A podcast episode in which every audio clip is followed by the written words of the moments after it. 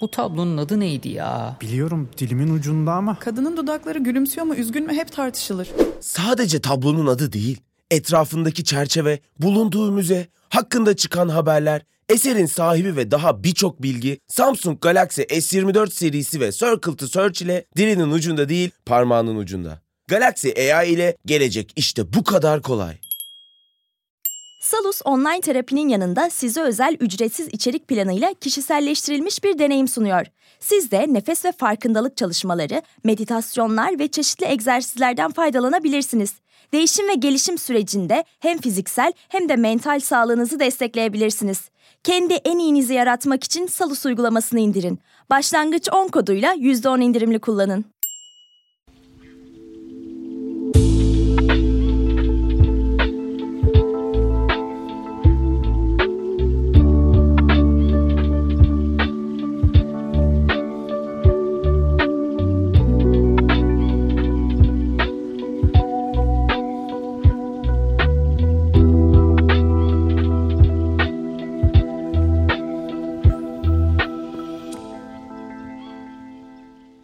Beni hiç anlamıyorsun. Sana yardımcı olmaya çalışıyorum. Seni konuşmaya çalışıyorum. Sana yakın olmaya çalışıyorum.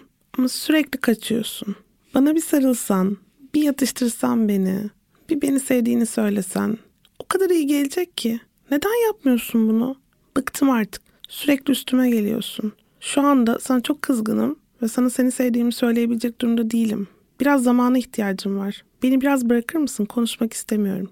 Eğer bu cümleler size tanıdık geliyorsa belki siz de kaygılı ve kaçıngan tartışma döngüsünün tam ortasındasınızdır. Ve hangi tarafta olursanız olun bu tartışma döngüsü hiç kolay değil. Eğer siz de bundan muzdaripseniz hadi gelin bugün Ben Nereden Bileyim'in yeni bölümünde kaygılı kaçıngan tartışma döngüsünü ben nereden bileyim diyelim ve bu konu hakkında konuşalım. Ben psikolog doktor Gizem Sürenkök. Ben Nereden Bileyim serisinin bu yeni bölümünde uzun zamandır konuşulan, hepimizin içinde bir noktada bulunduğunu düşündüğüm bir tartışma döngüsünden bahsetmek istiyorum. Ben bu konu hakkında ne zaman bir paylaşım yapsam mesaj kutum kaygılı insanların mesajlarıyla doluyor. Gizem hocam evet söyleyin artık ya bir şeyler söyleyin kaçıngan partnerim anlasın. Benim bütün ihtiyacım olan sevildiğimi duymak. Bir yandan kaçıngan insanlardan şöyle mesajlar geliyor. Gizem hocam söyleyin artık çok üstüme geliyor. Biraz bıraksın beni. Ama söylemem lazım ki daha çok kaygılı insanlardan mesaj geliyor. Çünkü kaygılı insanlar ilişkileri hakkında uğraşmaya daha meyilli. Bu da aslında çok tipik bir davranış. Çünkü baktığımızda kaygılı insanlar ilişkilerini çok daha ön plana koyuyorlar. Çok daha kendilerini ilişkileriyle tanımlamaya meyilli oluyorlar.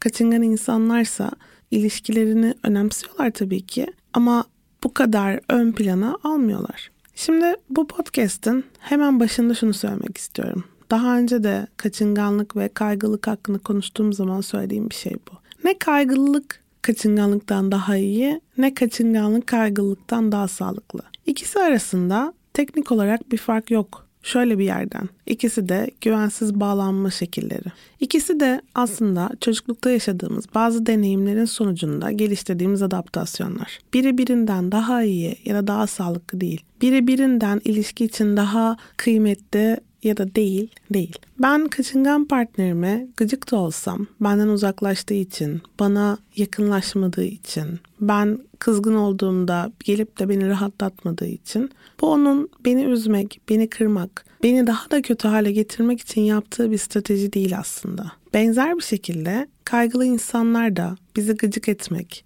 bizi rahatsız etmek, bizi sıkıştırmak için üzerimize gelip bizimle konuşmuyorlar. Kaygılı insanların da ihtiyacı olan şey sevildikleri hakkında bir teyit almak. Evet bu o anda size fazla gelebilir. Bunu çok iyi anlıyorum. Ama ikisi de yani hem kaçınganlık hem kaygılılık aslında tekrar çocukluk deneyimlerimizle şekillenen ve bugüne kadar bizi bir şekilde getirmiş stratejiler. Eğer şu anda ya bu kadın kaygılık diyor, kaçınganlık diyor, ne diyor Allah aşkına diyorsanız sizi bundan önce kaygılık ve kaçınganlıkla ilgili kaydettiğim podcastleri davet ediyorum. Linklerini açıklamada bulabilirsiniz. Kaygılı bağlandığımı ben nereden bileyim ve kaçıngan bağlandığımı ben nereden bileyim isimli podcastlerim size aradığınız cevapları verecektir diye düşünüyorum. Orada çok detaylı bir şekilde her iki bağlanma stilinin ne şekilde ilişkilerimizi tezahür ettiğini görebilirsiniz. Bugün biraz daha odaklanıp yani böyle o kamerayı genişten zoomlayıp zoomlayıp zoomlayıp tartışma anlarına götürmek istiyorum.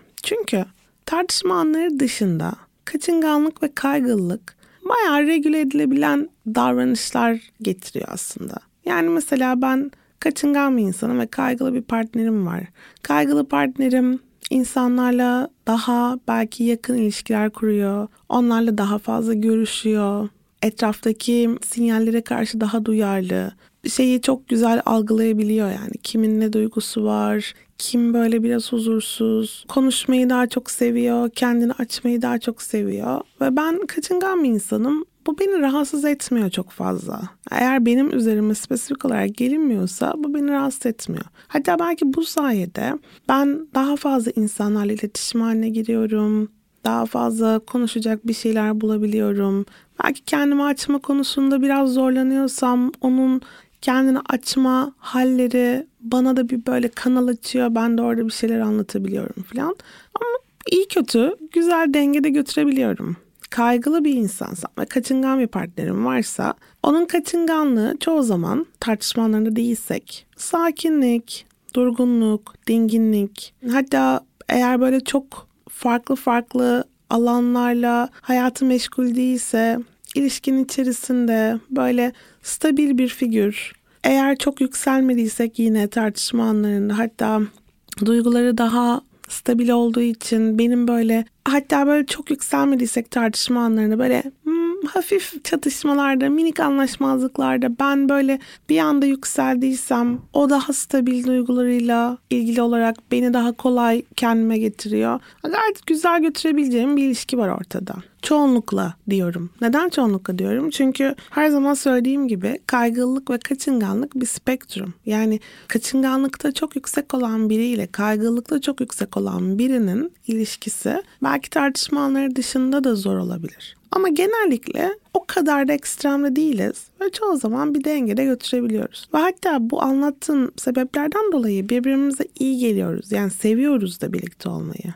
Ta ki tartışana kadar. Tartışmalar eğer sürekli aynı döngüde oluyorsa yani bir anda kendinizi bir milyonuncu kez aynı tartışma şeklinin tam ortasında buluyorsanız bu bağlanma davranışlarınıza, bağlanma stillerinizle ilişkili olabilir. Ve belki de ilk defa bu podcast'i dinlerken bunu fark edeceksiniz. Çok hızlı bir özet vereceğim ama daha sonra detaylarına gireceğim. Şimdi bu hızlı özette hemen şunu söylemek istiyorum. Diyelim ki bir tartışma yaşanmaya başladı. Benim ilişki kaygım yüksekse ben zaten çok yüksek olumsuz duygularla başlıyorum demeyeyim ama oraya çok hızlı çıkıyorum karşımdaki insanın bir an önce beni görmesini, anlamasını ve yatıştırmasını istiyorum. Çünkü kaygılı bir insan olarak ben zaten yatıştırılmayı dışarıdan almaya daha meyilliyim. Benim güvende hissetmem için bir başkasının beni sevdiğini, beni anladığını, beni yatıştırdığını görmem lazım. Ama karşımdaki insan bunu bana o anda veremiyor. Kaçıngan partnerim bunu bana o anda veremiyor ve bu beni daha da panikletiyor. Yani onun o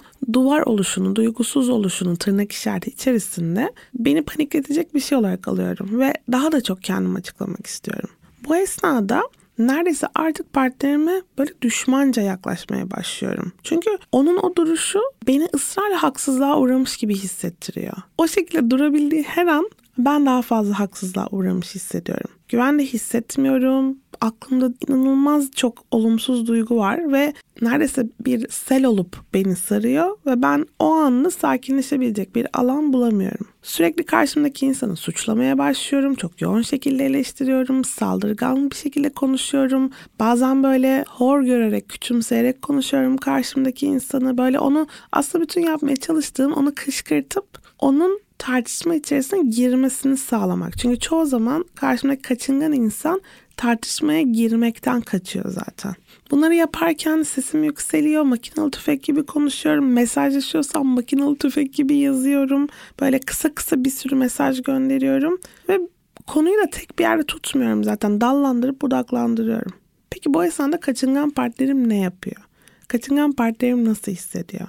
E zaten ben bu tartışmanın içinde olmak istemiyorum ve karşımdaki insan çok fazla duygu gösteriyor. Yani zaten çok yüksek geliyor. Geliyor yani karşıdan böyle akın akın bana saldırarak geliyor karşımdaki insan. Ben bunun içerisinde olmak istemiyorum. Küçülüyorum, küçülüyorum, Sesim çıkmasını istiyorum, hiç görülmemek istiyorum, susmak istiyorum, bir an önce bu bitsin istiyorum, kaçıp gitmek istiyorum, bu evden uzaklaşmak istiyorum, bu mesajlaşmanın içinde olmak istemiyorum. Belki uyumak istiyorum hatta buraya da geleceğim. Ben stresliyim aslında. içimde çok stresliyim ama bunu karşı tarafa belli edemiyorum. Çünkü bunu nasıl belli edebileceğimi, sağlıklı bir şekilde belli edebileceğimi bilmediğimi düşünüyorum. Ve elimden geldiği kadar rasyonel bir şekilde bu durumu çözmeye çalışıyorum. Hatta bu rasyonellik içinde karşımdaki insana şöyle şeyler söylediğim oluyor. Canım biraz abartmıyor musun? Biraz sakinleşsen de ondan sonra konuşsak. Tatlım bak gel biraz dinlenelim ondan sonra buraya gelelim.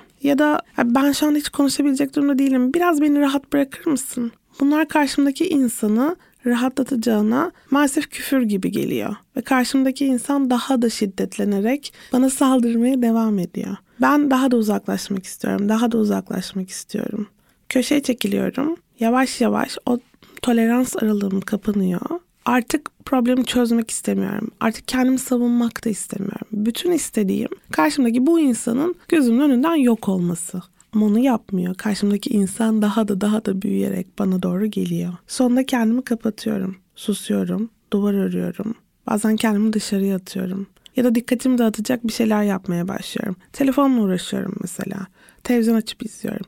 Gidip uyuyorum. Ben bunu yaptıkça karşımdaki insanla bir türlü rahatlamıyor. Ben o duvarı ördükçe ve aslında bütün ihtiyacım olan o duvarın arkasında kalıp biraz sakinleşmekken karşımdaki insan daha da fazla sevilmediğini, dinlenmediğini, görülmediğini hissediyor. İkimiz de içinden çıkamadığımız bir döngünün içerisinde kala kalıyoruz. İşte özetle kaçıngan kaygılı tartışması böyle oluyor, böyle gelişiyor. Hadi gelin biraz daha bunu anlamaya çalışalım. Neden bunu böyle yaşıyoruz? Kaygılı insanlar tartışma anlarında ilişkiyi bir tehdit altında görüyorlar. Kaygılı insanların en büyük korkularından bir tanesi ilişkinin bitmesi, terk edilmek, sevilmemek. Zaten kaygılı insanların temel inançları arasında sevilmeyecekleri, değer görmeyecekleri, zaten sevilmeyi hak etmedikleri düşüncesi olur. Kaygılı insanların çocukluklarına baktığımızda tutarsız ebeveynler gördüğümüz için kaygılı çocuklar büyürken kendilerini ebeveynlerine gösterebilmek için hiperaktivasyon dediğimiz duygularını o yüksekten yaşama, daha tepkisel tepkilerini böyle yüksek yüksek göstererek yaşama halini benimsemişlerdir. Bu onların tercih ettikleri bir şey değildir. Bu onların aile dinamikleri içerisinde kendilerini gösterebilmelerinin tek yoludur. Ancak yüksek sesle ağlarlarsa ebeveynleri onlarla ilgilenir. Ancak öfkelenip hırçınlaşırlarsa birileri ona bir tepki verir. O yüzden de zor anlarda sakin kalıp duygularını kendi başlarına regüle etmeyi öğrenemezler. Yüksek yaşarlar, yüksek tepki gösterirler. Ve yine tutarsız ebeveynler tarafından büyütülmüş olmak kaygılı bireylerde sürekli olarak etraf okumak, duyguları anlamaya çalışmak, sinyalleri anlamlandırmaya çalışmak ve daha da önemlisi ve kaçıngan partnerler için daha da kötüsü akıl okumak gibi davranışlara sebep olur. Ben kaygılı bir insan olarak partnerimin devamlı nasıl hissettiğini anlamaya çalışırım ve davranışlarına çeşitli anlamlar yüklerim aslında. Hmm, bugün erken mi uyudun? Kesin benimle ilgili bir problem var. Ama bu mesajın biraz soğuk geldi bana. Normalde bu kadar kısa yazmazsın. Bugün kısa yazdın. Neden telefonda sesin soğuk geliyor? Bir sıkıntı mı var? Ben kaygılı bir birey olduğum için ipuçlarını okuyarak ebeveynlerimin aslında iyi oldukları ya da kötü oldukları anları önceden sezmeye çalışıyorum. Çok dengesiz çünkü ebeveynlerim. Ben orada kendime bir yer edinmeye çalışıyorum. Bu benim çocukluk deneyimim. Ve ben bununla aslında hayatta kalmayı öğrendim. Öyle ki bütün ilişkilerimde bütün insanları okuyup anlamaya çalışıyorum ki kendi davranışlarımı onlara göre şekillendireyim. Bu da kaygılı bireylerin aslında ilişki içerisinde sürekli birazcık ilişkinin gerektirdiğini düşündükleri davranışlara uyum sağlamalarına da sebep olur. Partnerleri, arkadaşları, iş arkadaşları onları sevsinler diye onların istedikleri gibi davranmaya daha meyilli olurlar aslında. Bütün o işaretleri okurlar ve o işaretlere göre hareket etmeye çalışırlar. Ama bu, bütün bu işaretleri okumak akıl okumayı da dediğim gibi beraberine getirir. Akıl okumak ilişkiler için hiçbir zaman iyi değildir maalesef. Çünkü akıl okuduğumuzda o ilişkinin aslında içinde bulunmadığı durumları da yaşanıyormuş gibi zannedebiliriz. Karşımızdaki insanın mesela gün içerisinde iş yerinde yaşadığı bir mutsuzluktan dolayı kendi kapatmasını bizimle ilgili zannedebiliriz. Ya da mesela bizimle çok da paylaşamadığı arkadaşlarıyla ilgili bir problemi biz bilmediğimiz için o anda gelişen bir durum tamamen bizimle ilgili diye düşünebiliriz. Buradan aslında podcast'in sonlarına doğru bahsedeceğim. Kaçıngan partnerler ne yapmalı, kaygılı partnerler ne yapmalı konusunda küçük bir bağlantı vermek istiyorum. Çünkü bu çözüm noktalarından biri olacak. Orayı dinlemeyi ihmal etmeyin. Geri geliyorum buraya. Akıl okuma devam ettikçe karşımdaki insanın ben zaten tartışma esnasındaki mesafesini de soğukluğunu da bana karşı yapılmış, bizim ilişkimize karşı yapılmış bir tehdit olarak da algılamaya daha meyilli oluyorum maalesef. Ben yükseldikçe aslında alışkın olduğum şey benim hırçınlaşmam, öfkemi yüksek tonla göstermem, ağlamam, bağırmam, karşımdaki insanın dikkatini çekecek ve bir şekilde gelip beni sakinleştirecek. Ama karşımdaki insan kaçıngan bir partnerse bunlar onun için çok fazla. Şimdi Kaçıngan partnerin gözünden bir bakalım istiyorum. Kaçıngan insanlar ailelerinde duyguların gösterilmediği ya da duygu gösterildiği zaman bunun utançla yani utanç verici bulunduğu aile ortamlarında büyürler genellikle. Kimse onlara ağladığı için mesela oturup yanına onu sakinleştirmeye çalışmaz. Kimse ona duygulardan bahsetmez. Duyguların aslında değerli olduğunu ve ilişkiler için önemli olduğunu anlatmaz. Öyle olduğu için bir duyguları hakkında çok da bilgiye sahip değildirler. Yani ben şu an üzüntülü mü hissediyorum, öfkeli mi hissediyorum, kırgın mı hissediyorum, hayal kırıklığına mı uğradım, yetersizlik mi bu hissettiğim bunu bilemezler. Genel olarak sadece olumsuz hissederler. Ve o olumsuzluk hissi onları bir an önce kendini kapatmaya ve yaralarını kendi başına sarmaya iter. Kaçıngan insanlar aradıkları desteği ebeveynlerinde bulamadıkları için kaçınganlık stratejilerini geliştirmişlerdir zaten. Eğer ellerini uzatsalar ve onlarla ilgilenebilecek birilerini bulmuş olsalar zaten bugün de ilişkide bunu yapabilmeyi daha fazla becerebilirler. Ama yetiştikleri ev, onların bakım verenleri, onların bu stratejileri geliştirmesine engel olduğu için bugün ilişki içerisinde bunu yapamıyorlar. En iyi bildikleri kendi içlerine dönmek ve kendi içlerinde duygularını yatıştırmaya çalışmak. Ondan sonra tekrar iletişimde kalmaya geri dönmek. Ama kaygılı bir insanla birliktelerse kaygılı insan onlara bu alanı vermeyebiliyor.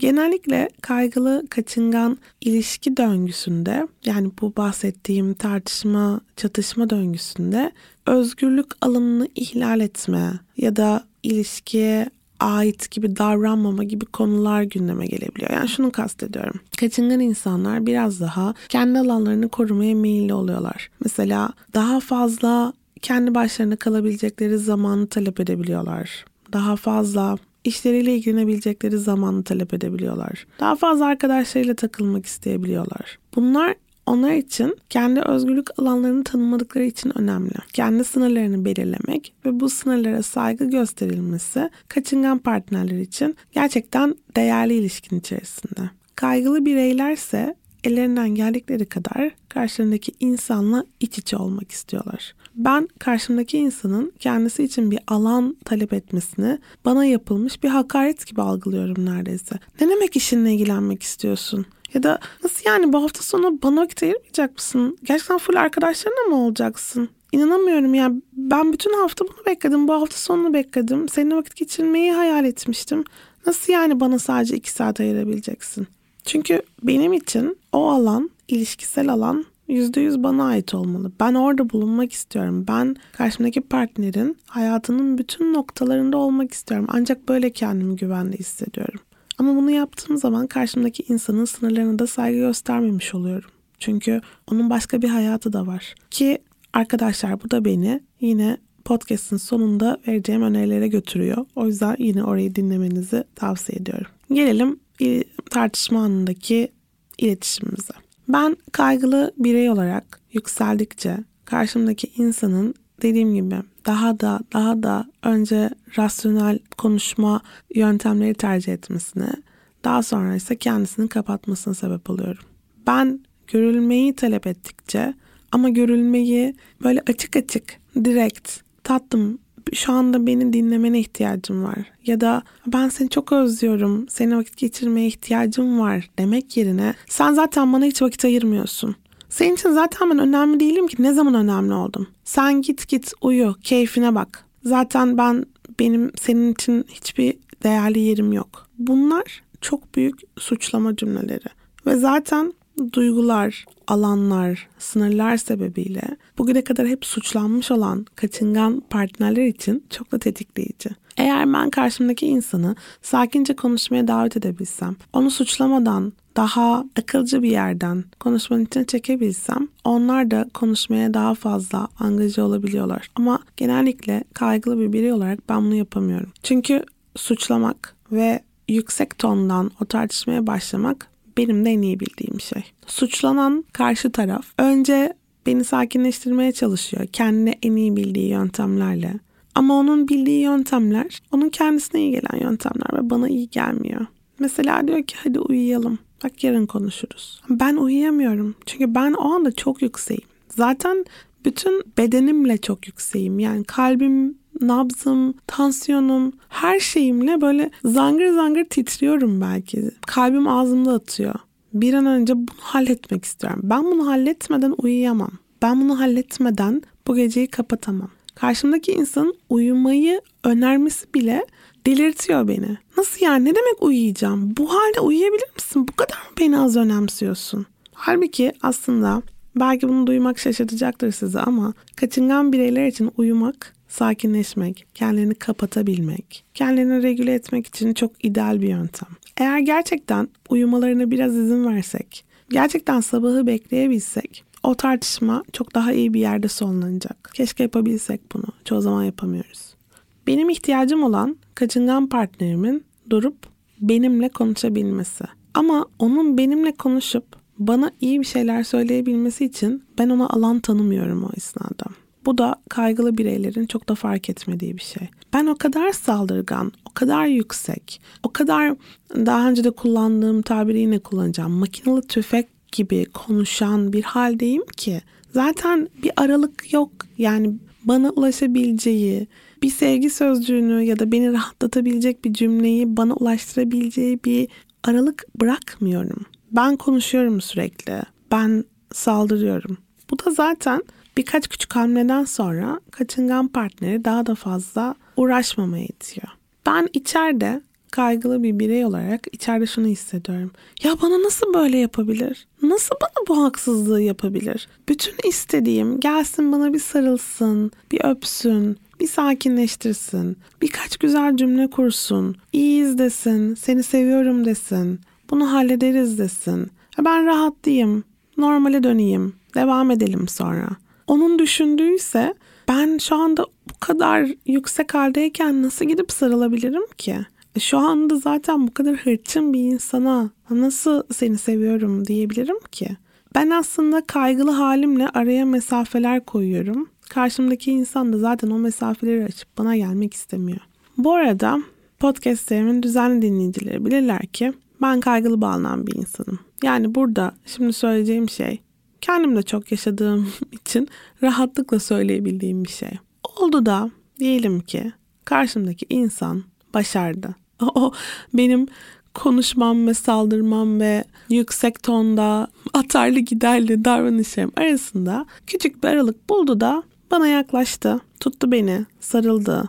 Seni seviyorum Gizem dedi. Buradayım ben.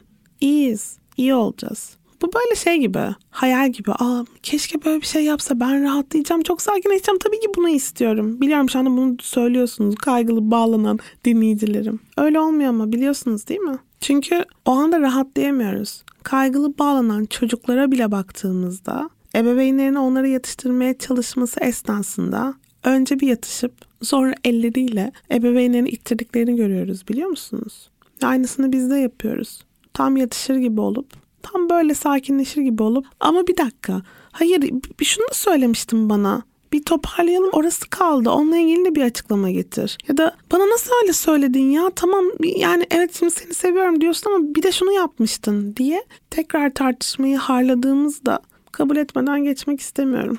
Çok mutlu değilim bunu yapıyor olmaktan ama şimdi dürüstlük ilkesini podcastlerimde sizden esirgeyemem. Yapıyoruz bunu değil mi? Yapıyoruz. Bu da aslında karşımızdaki insanı çok yetersiz hissettiriyor. İyi ama ben uğraşıyorum. Yani benden istediğim mesela sakinlik anlarında bunu talep ediyoruz. Diyoruz ki ya bak tartışma anlarında gelsen, beni bana şöyle şöyle şeyler söylesen, bir elimden tutsan, bir gözüme baksan, bir böyle sarsan beni bana çok iyi gelecek diyoruz. Sonra kaçıngan partnerimiz belki bunu yapıyor. Ama biz yatışmıyoruz. Bu sefer karşımdaki insan eh ya ben daha ne yapabilirim ki? Zaten ne yapsam yetmiyor diye düşünüyor. Şimdi buradaki ikililiği de bir görelim isterim. Yani ben diyorum ki gelip beni bir dakika sakinleştirsen ve iyi bir şey söylesen ben rahatlayacağım zaten. Karşımdaki kaçıngan partnerim de diyor ki bir dakika sakinleşsen saldırmayı bıraksan bana ben sakinleşeceğim zaten. Bunun çatışmasını görmenizi çok isterim. Çünkü aslında ihtiyacımız olan, iki tarafında ihtiyacı olan şey bir an durup sakinleşmek. Şu ana kadar çatışmayı bütün hatlarıyla size aktardığımı düşünüyorum. Bundan sonrası neler yapabileceğimizle ilgili olacak. Hem tartışma anlarında hem de tartışmadan bağımsız ilişkinin gelişimi anlamında. Sence gelecek nasıl olacak? Gördüğün her şey hakkında anında bilgi sahibi mi olacaksın? Gecenin karanlığında çok uzaklarda bir baykuşun kanat çırpışını hemen önündeymiş gibi mi göreceksin? Ya da duydukların senin için dönüp bakabileceğin notlara mı dönüşecek? Şimdi cebinden Samsung Galaxy S24 Ultra'yı çıkar. Bunların hepsi işte bu kadar kolay. Çünkü Galaxy AI ile yapay zeka çağı başladı. Galaxy S24 Ultra ile gelecek seni bekliyor. Salus uygulamasında klinik psikologların yanında online görüşme yapabileceğiniz farklı uzmanlar da var. Çocuk gelişim uzmanı, diyetisyen veya fizyoterapist. Bu sayede değişen ihtiyaçlarınıza uygun beslenme, egzersiz ve sağlıklı yaşam rutinleri oluşturabilirsiniz. Salus uygulamasını indirin ve başlangıç 10 koduyla %10 indirimden yararlanın. Detaylar açıklamalarda ve salusmental.com'da. Tartışma anlarında ben kaygılı bir birey olarak öncelikle karşımdaki insanın beni sakinleştirmesini, ben o kadar saldırgan ve tetikleyici bir haldeyken bana beni sevdiğimi söylemesini, beni rahatlatıp tekrar normale, normal duygu durumuma, duygusalımıma getirmesini beklemem gerçekçi değil. Öncelikle bunu kabul etmemiz gerekiyor. Ben kendi duygularımın regülasyonundan kendim sorumluyum. Size söylerken kendime de söylüyorum. Lütfen yanlış anlamayın. Herkes kendi duygusundan sorumlu olmalı. Ben tartışma esnasında kendi kendimi yükseltmeyecek eylemleri bulmak zorundayım. Mesela eğer makinalı tüfek gibi konuşuyorsam bunu fark ettiğim anda durup biraz daha farklı şekilde konuşmayı tercih etmem gerekiyor. Ya da mesajlaşırken eğer bunu yaptığımı fark ediyorsam bir durmam gerekiyor. Ama bu farkındalık anları başlangıçta çok zor gelebilir size. Bunu çok iyi anlıyorum. Ben de yaşadım. Ama gitgide fark ettikçe bunları daha kolay yapabilir hale geliyorsunuz. Yine o konuşmaya başlıyorsunuz bu arada. Ama durabiliyorsunuz. Daha erken durabiliyorsunuz. Daha erken durabiliyorsunuz. Belki sonrasında bunları hiç yapmamayı başarabiliyorsunuz. Ama önemli olan o farkındalığı kazanmanız birincisi. İkincisi içeriden kendi kendimizi gazladığımız, daha da daha da körüklediğimiz o iç konuşmayı tartışma anlarında durdurmamız lazım. Hani böyle o içeride. Gizem tabii ki ya sana nasıl böyle bir şey söyleyebilir ki? Önce bir özür dilesin. Özür dileyene kadar hayatta konuşmam ben onunla. Bak bak şimdi zaten çekecek gidecek evden. Ondan sonra sen işte oturacaksın kenarda sabaha kadar onun gelmesini bekleyeceksin. Gelmeyecek de mesaj atacaksın cevap vermeyecek. Ondan sonra şöyle olacak böyle olacak diye. İçeride yazdığımız o kötü senaryoları yazmamamız gerekiyor. Çünkü zaten o beklentiyle zaten mesela karşımdaki insanın beni görmeyeceği, benimle ilgilenmeyeceği, zaten o tartışmanın içerisinde asla kalmayacağı, çekip gideceği gibi senaryoları ben içimde yazdıkça onlara da inanmaya başlıyorum ve onların olmasına alan açıyorum aslında. Yani içeride kendi kendimi gaza getirmemem gerekiyor. İçeride belki şunu söylemem gerekiyor. Ya evet sana bu söylediği yanlış oldu. Daha sonra konuşursunuz bununla ilgili. Ya da ya evet böyle yaklaşmasa daha iyiydi. Ama belki şu anda bunu öfkeyle söyledi. Daha sonra bunu halledebilirsiniz. Sen de öfkeyle bir sürü şey söylüyorsun. Hatta sen öfkeyle daha çok şey söylüyorsun belki. Ya da eğer saldırgan halimi fark ediyorsam yüksek tonda giden belki o ses tonumu birazcık daha indirmek, biraz daha şefkatli bir şekilde söylemek ve en önemlisi aslında öyle başlamalıydım belki. Saldırmadan konuşmak, suçlamadan konuşmak. Sen öylesin, sen böylesin, sen zaten, sen hep, sen hiç.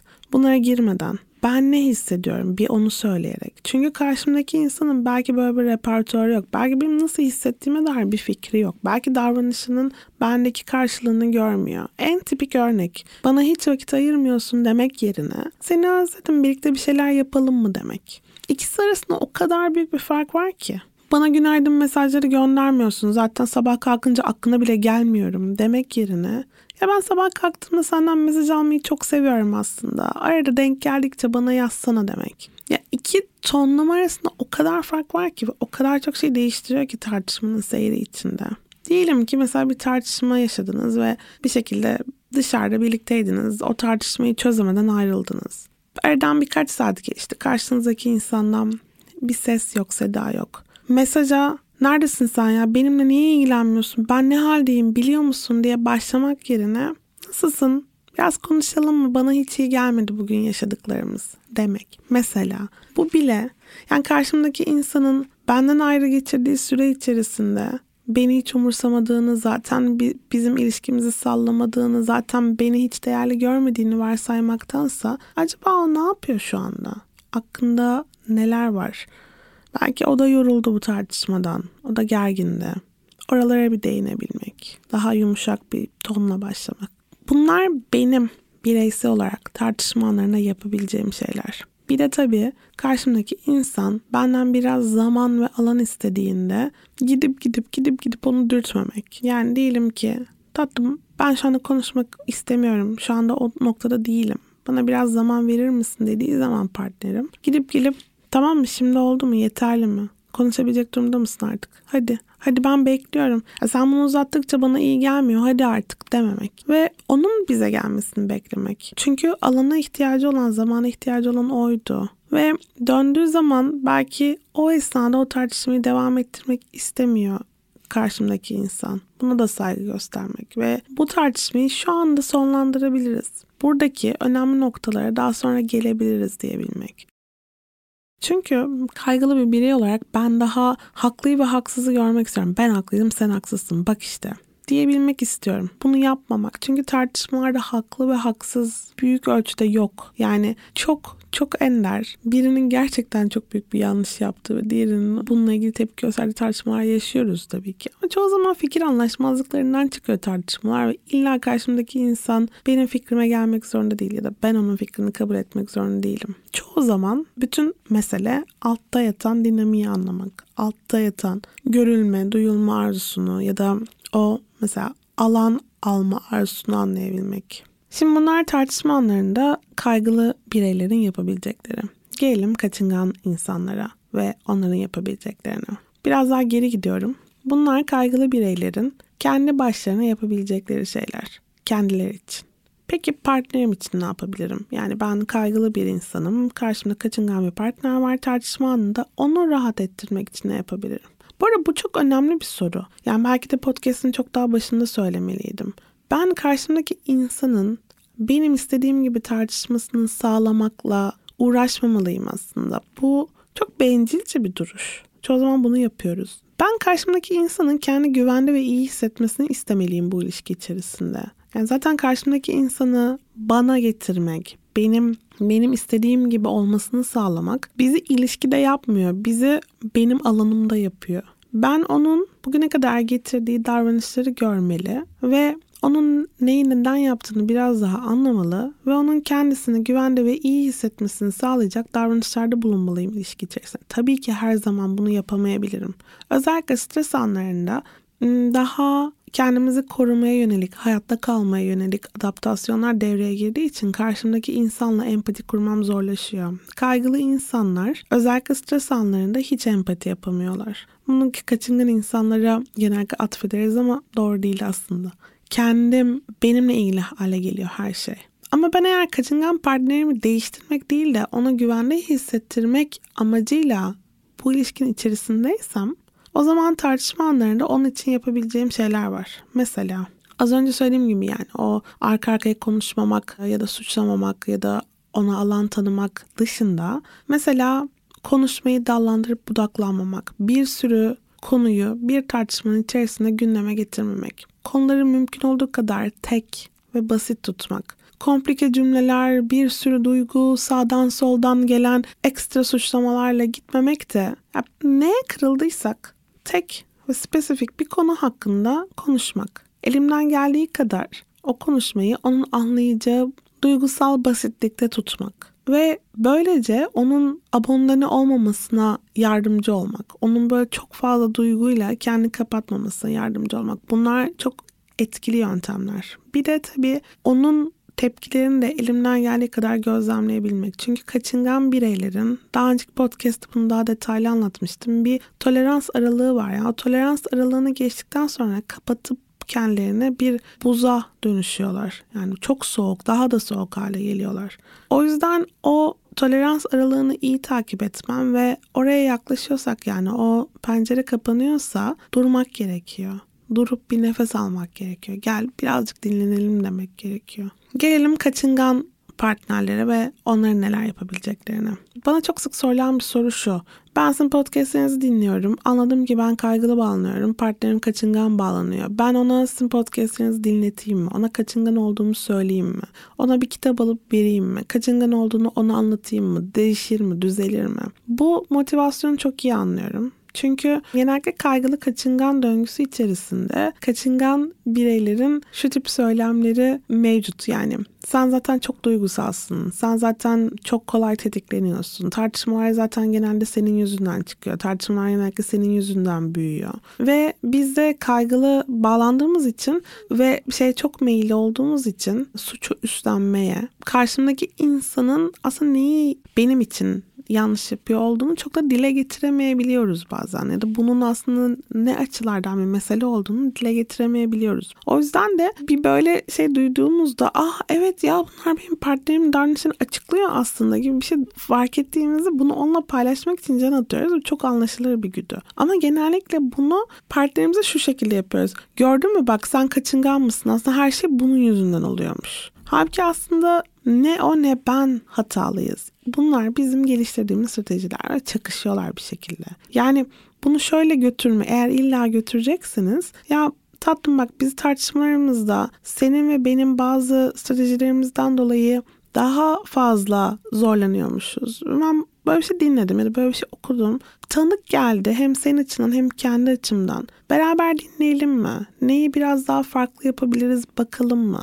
Bu gerçekten bu tutumu da değiştiriyor çok. Mesela şöyle yorumları çok alıyorum ve bu çok hoşuma gidiyor benim. Mesela kaçıngan bir insan yazıyor bana. Ya ben kaygılı partnerimin o esnada ne hissettiğini hiç anlamıyordum. Yani niye o hale geliyor hiç anlamıyordum. Ama sizi dinleyince fark ettim onun zihninden geçenleri ya da tam tersi. O yüzden böyle suçlamak gibi değil de ki zaten neden yani kaçınganlık böyle kötü böyle hakaret kaçıngansızsan öyle bir şey değil. Biz kaygılı, biz kaçıngan. Hepimiz, hepimizde var zaten bu mailler. Sadece ne boyutta olduğu önemli. Şimdi kaçıngan partnere dönüyorum ve diyorum ki karşımızdaki insan bizim üzerimize üzerimize gelirken böyle saldırıyla, suçlamayla, çok konuşmayla, çok fazla duyguyla gelirken aslında tabii ki şunu söylemeden geçemeyeceğim yani yine de eğer böyle bir alan görebiliyorsanız hele de tartışmanın başlarında yani tartışma daha da yükselmeden böyle bir alan görebiliyorsanız yine de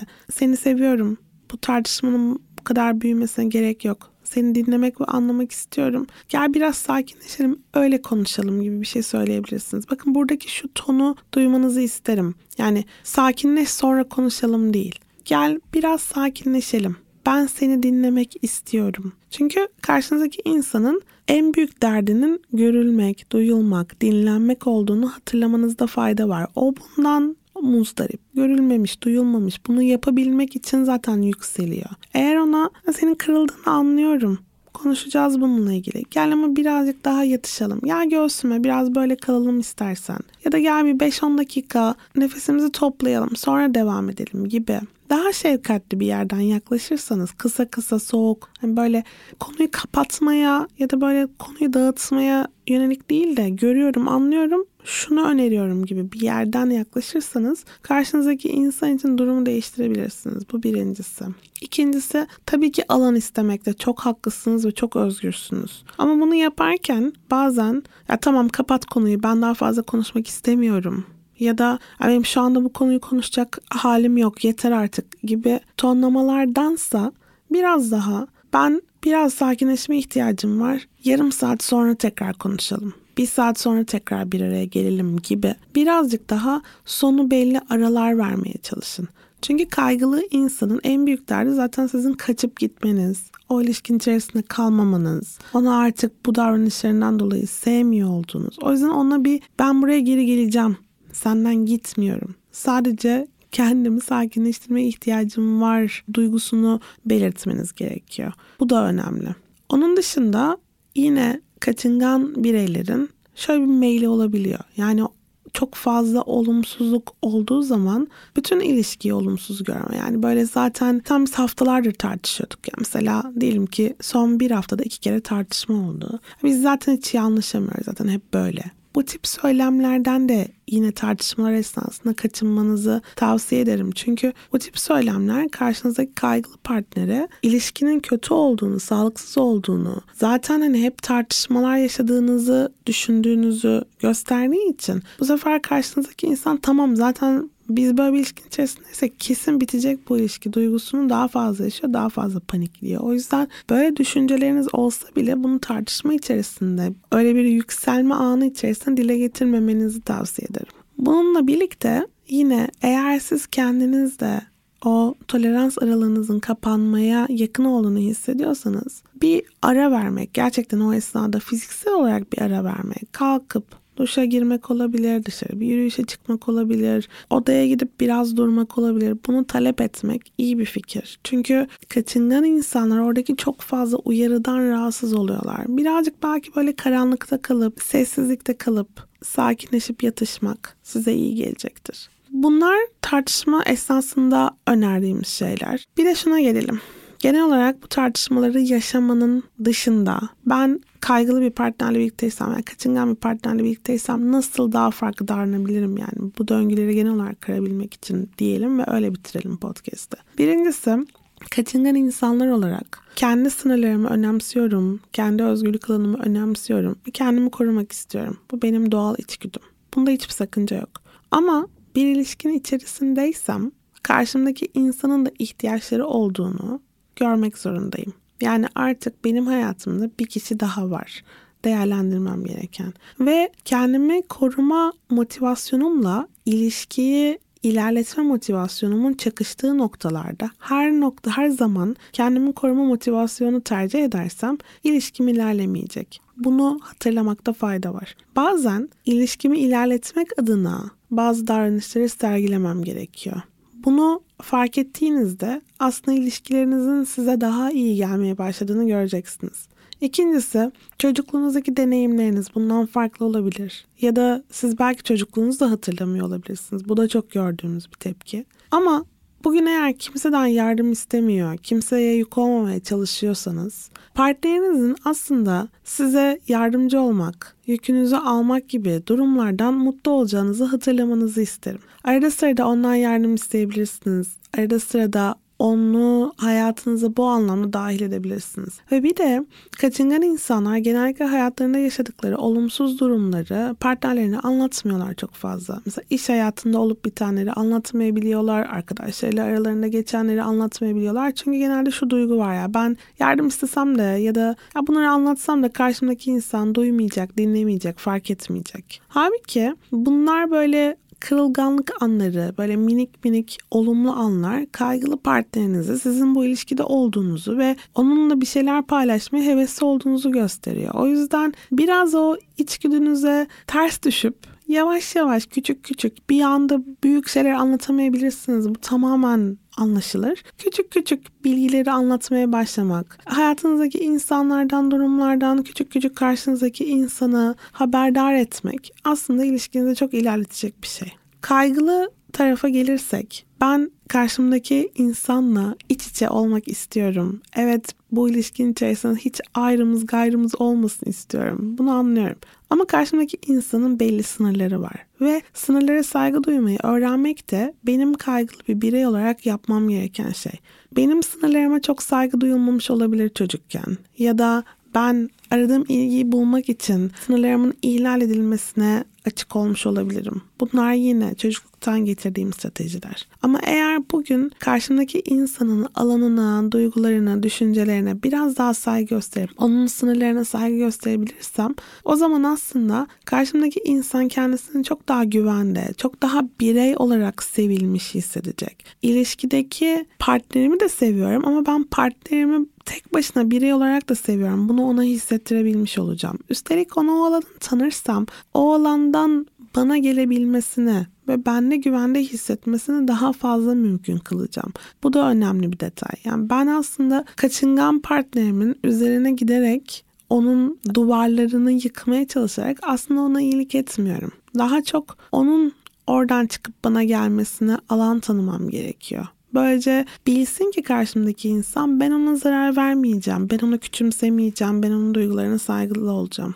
Ve kaygılı bireylerin bir yandan da karşılarındaki insanların onlar kadar duygularla ilişkili, duygular konusunda hassas, sinyalleri okumaya meyilli olmadıklarını da hatırlamaları gerekiyor. Yani evet biz belki kaygılı insanlar olarak bu yönde adapte olduk, bunu öğrendik. Ama herkes böyle davranmak zorunda değil. Herkes bütün bu sinyalleri kolaylıkla fark etmek zorunda değil. O yüzden ya kim olsa anlar benim kötü hissettiğimi demek yerine tatlım ben kendimi iyi hissetmiyorum şu şu şu konuda demek karşımdaki insan için hayatı daha kolay, daha anlaşılır kılıyor. İlişkiyi daha kolay yönetilebilir kılıyor. O yüzden birazcık daha kendimizi bu anlamda açmaya ihtiyacımız var. Biraz daha suçlamadan var olmaya, iki farklı karakter olarak orada olabilmeye ihtiyacımız var. Bunları da hatırlatmak isterim hepimize.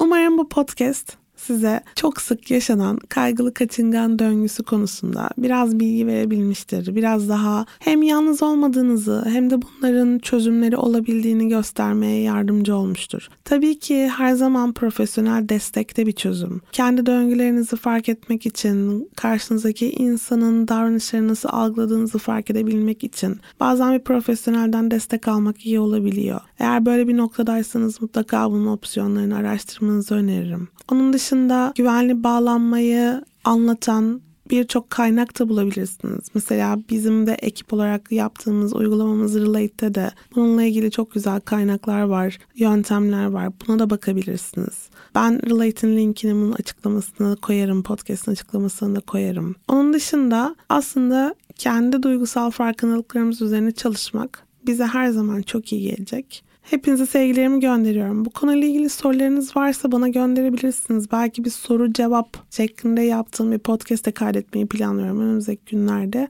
Belki orada daha da fazla yardımcı olabilirim.